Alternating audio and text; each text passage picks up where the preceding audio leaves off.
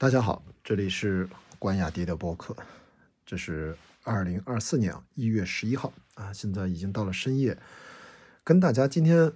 我真的要摆脱一下啊，繁花追剧之后给我带来的那种怅然若失的感觉，我今天必须要换一下主题啊，那聊一下今天发生的事情。我下午被上海电视台。邀请去录一期节目啊，这个节目呢，其实以前我也录过好几次了，讲的都是年终呢对中国电影行业请了很多嘉宾代表，然后来进行一个探讨。那节目具体名字等回头两周后会播出。我呢其实是想借着这个节目，它的的确确它列举了大概关于二零二三年的中国电影产业行业发展的一些回顾、一些思考。一些讨论，我觉得他列的这几个呃三个板块问题啊，每个板块对应了他这样的一些具体的问题，哎，我可以呃按照我自己的理解，因为我今天在录节目，因为台上嘉宾比较多，大概有八个人啊，加上主持人九个了，每个人其实平均分下来，虽然是两个小时的录制，其实没说几句话，我觉得我可以借着自己的节目，相对而言更加完整的去回应一下。这个节目里面他们列举出来的这些问题，因为我觉得都是蛮好的问题。那么大概三个板块，那今天我不想把时间录得很久，争取我们把第一个板块的这几个问题，我能够简单清晰的跟大家呃阐述一下，帮助大家热爱电影的朋友、喜欢看国产电影的朋友了解一下啊，喜欢去影院的朋友吧，应该这么讲啊，引进片我们也我也喜欢看，到底二零二三年其实中国电影市场都发生了些什么？那么先说一下这三个板块的内容，分别是呃票房热潮能否持续，这是第一个大问题。第二个板块的问题是数字化浪潮对电影行业是福音还是冲击？第三个板块的问题是中国电影沉淀后的新方向在哪儿？那我们今天先来聊第一个板块，他提出了大概一二三个小问题啊，都不复杂，特别适合我们今天吧。就算是回顾中国电影二零二三的上集，那他提出的第一个小问题很确切啊，说去年电影市场整体的高票房是因为行业真的复苏了，还是因为爆款电影带动了整体票房？啊，我记得嘉宾里面还要分别举个牌子啊，到底是你觉得是报复性消费带来的虚火，还是市场真的复苏了？如果是虚火，就打个叉。如果是真的复苏了，就打一个对勾啊！我呢，其实这个地方我举了一个对勾，我认为是复苏，不是虚火。那我的观点是什么？我觉得虚火这事儿啊，中国电影，二零二三的中国电影，它配不上有什么虚火，它根本就没有火。你要觉得它火的话，因为它五百大概五呃五百多亿票房。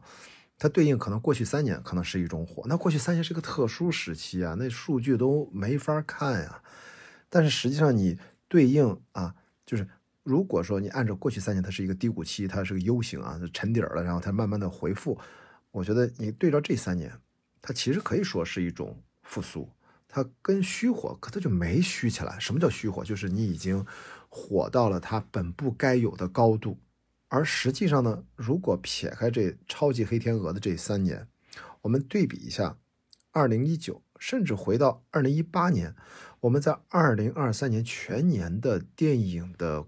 观众人次十二点九九亿人次，其实都还没有达到二零一七呃二零一九年盛世是二零一八年的观影人次。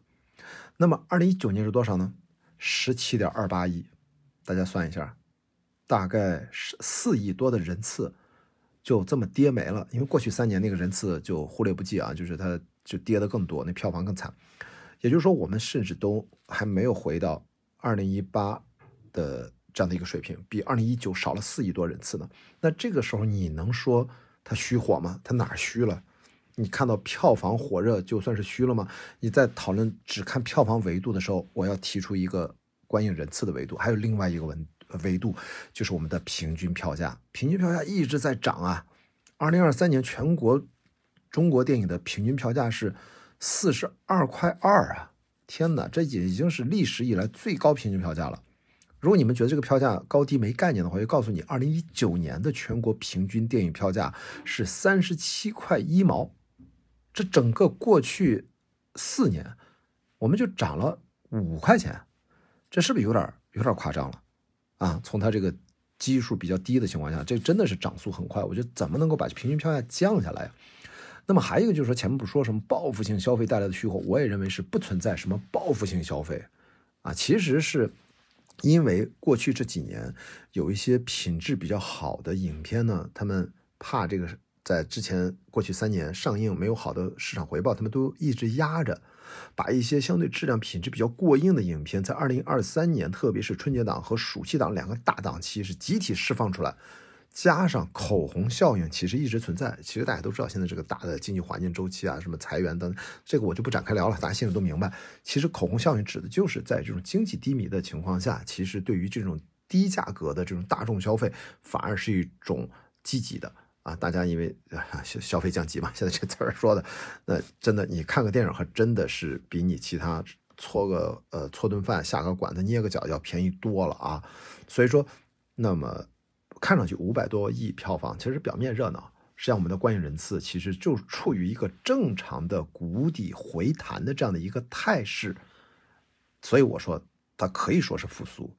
但是别以为它就多么火热，那都是虚火都不存在，没到那个份上。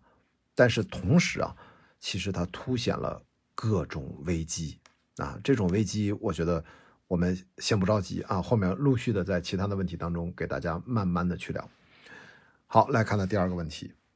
票房热潮背后的最关键的动力有哪些？票房热潮能否延续？想要持续保持的关键因素是什么？你看这个票房热潮，它打了个引号，其实我觉得也是，它是两说呀。什么是票房热潮？真正我们看看今年什么去年二零二三年的中国电影市场的票房的分布，你会发现出现一个最鲜明的特征，就是大档期。表现尤为突出，其他档期过于冷淡，这个反差拉大了。我们从票房的占比来看，两个最重要的档期，春节档啊，占据了全国当年票房的十二点百分之十二点三，暑期档更夸张，居然占到了百分之三十七点五。暑期档那一堆片子，咱都能念出来，什么《长安三万里》啊，《八角笼中》啊，巴拉巴拉就那些啊。啊啊啊！封神啊，等等等等，在这些头部影片啊集中，但是却分布极为不平衡，这是二零二三年非常凸显的一个在市场端的一个太明显的现象，明显到我们无法忽视它。啊，这种票房热潮很难正常的延续，因为它分布的过于不平均，背后的问题就是产量供给不足，这个问题会在二零二四年继续暴露。你想想。国庆档很重要一个档期吧，二零二三年它的票房只占到全国票房的全年百分之五，远远低于预期，哎，哑炮了。哎，到了年底呢，靠着呃这个元旦档，这跨到二零二四年了，又创造了一个高票房。所以就这种就感觉吧，就是这种怎么一会儿高一会儿低，大家来个高台跳水，一个来个拉升，总之就是一个玩的是一个心跳的节奏，好吧？那如何？从上游，我们能够更进一步刺激创作的多样化，能够相对给予更多的政策上的支持、松绑、宽松。我们一定要想出办法，在接下来啊未来的一两年，快速的恢复市场的供给，至少在前期的开机的数量上，如何能够用各种方式能够刺激它，外来引资呀。政策支持呀，我们的题材的倾斜啊，制作体量相对要说要控制一些，因为你拍大制作，你周期不就长吗？那现在我们如果说货架上明显的感觉到，二零二四、二零二五、二零二六要上映的影片，你可是现在就在开始拍啊！大家看到二零二三年这么火爆的电影，那都不是二零二二年拍的呀，甚至都都那可能都不知道是什么时候拍的，这个之前拍了好几年搁在那儿，或者说二零二一年勉强拍着就拖了一年两年，甚至更长的，对不对？那。这个问题如果不解决产能的储备的问题，那那就麻烦了。所以，其实我们二零二四年其实隐隐的压力是很大的。所以说，票房热潮能否延续？那我就追问一个：那我们的产能的供给是否真的能够跟上呢？我们能否至少像疫情前三年一样有足够多的影片开机呢？那要开机那些钱还有吗？我们都知道，一些大的机构投资和专业投资，其实影视行业这些投资者、投资机构都已经远离了这个行业，其实是很难的呀。这个我们就不多展开了，好吧？这个问题其实我们只提最关键的因素，让大家有一个整体的框架上的对中国电影的了解。来，我们看看这第一个板块的第三个小问题，他是这么问的：二零二四年能否延续去年二零二三年的票房热潮？对于即将到来的二零二四年春节档有着怎样的期待？中国电影市场中的档期效应是否影响了电影的质量和多样性？哎，这个问题听着是不是略有点复杂？好吧，我呢还是延续刚才那个说法，就是只要市场供给想办法能够快速的跟上，有一定的保证。就目前大家对于去影院买电影票看电影这个热潮还是在回归啊，我们是在把观众又拉回到电影院。其实虽然这事儿特别难，毕竟你看我们对于二零一九年我们丢掉了四亿多的人次啊，要把这个窟窿给补上呀，再拉回哪那么容易？但是我觉得还是值得期待的，就是我们要。拿出，毕竟时代变了，就是现在你如果给一个像，呃，大家虽然就骂什么消失的他呀、孤注一掷啊，就是你的的确确是跟我的情感、跟我的生活有现实的连接，大家就是愿意买票。现在这个情感消费这个力量还是很强大的，我们影院这种形态被完全的淘汰，其实还是有相当长一段时间的，在完全出现新的技术可能在开始淘汰影院这种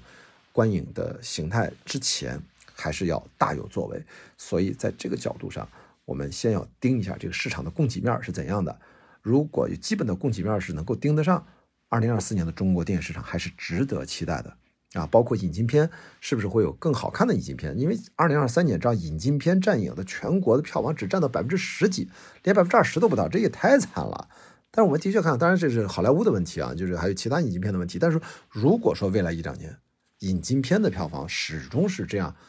有毛病，就是这么，就是跟萎缩了，就是个这这这这猥琐发育一样。那我觉得不如我们是不是换一个视角？我们尽量把各个国家不求追求票房了，我们追求的百花齐放，把各个国家更多的选一些片子，东亚的、南亚的、非洲的、什么欧洲、美、北美的，就不用把那些指标只是给到那些好莱坞大片。我觉得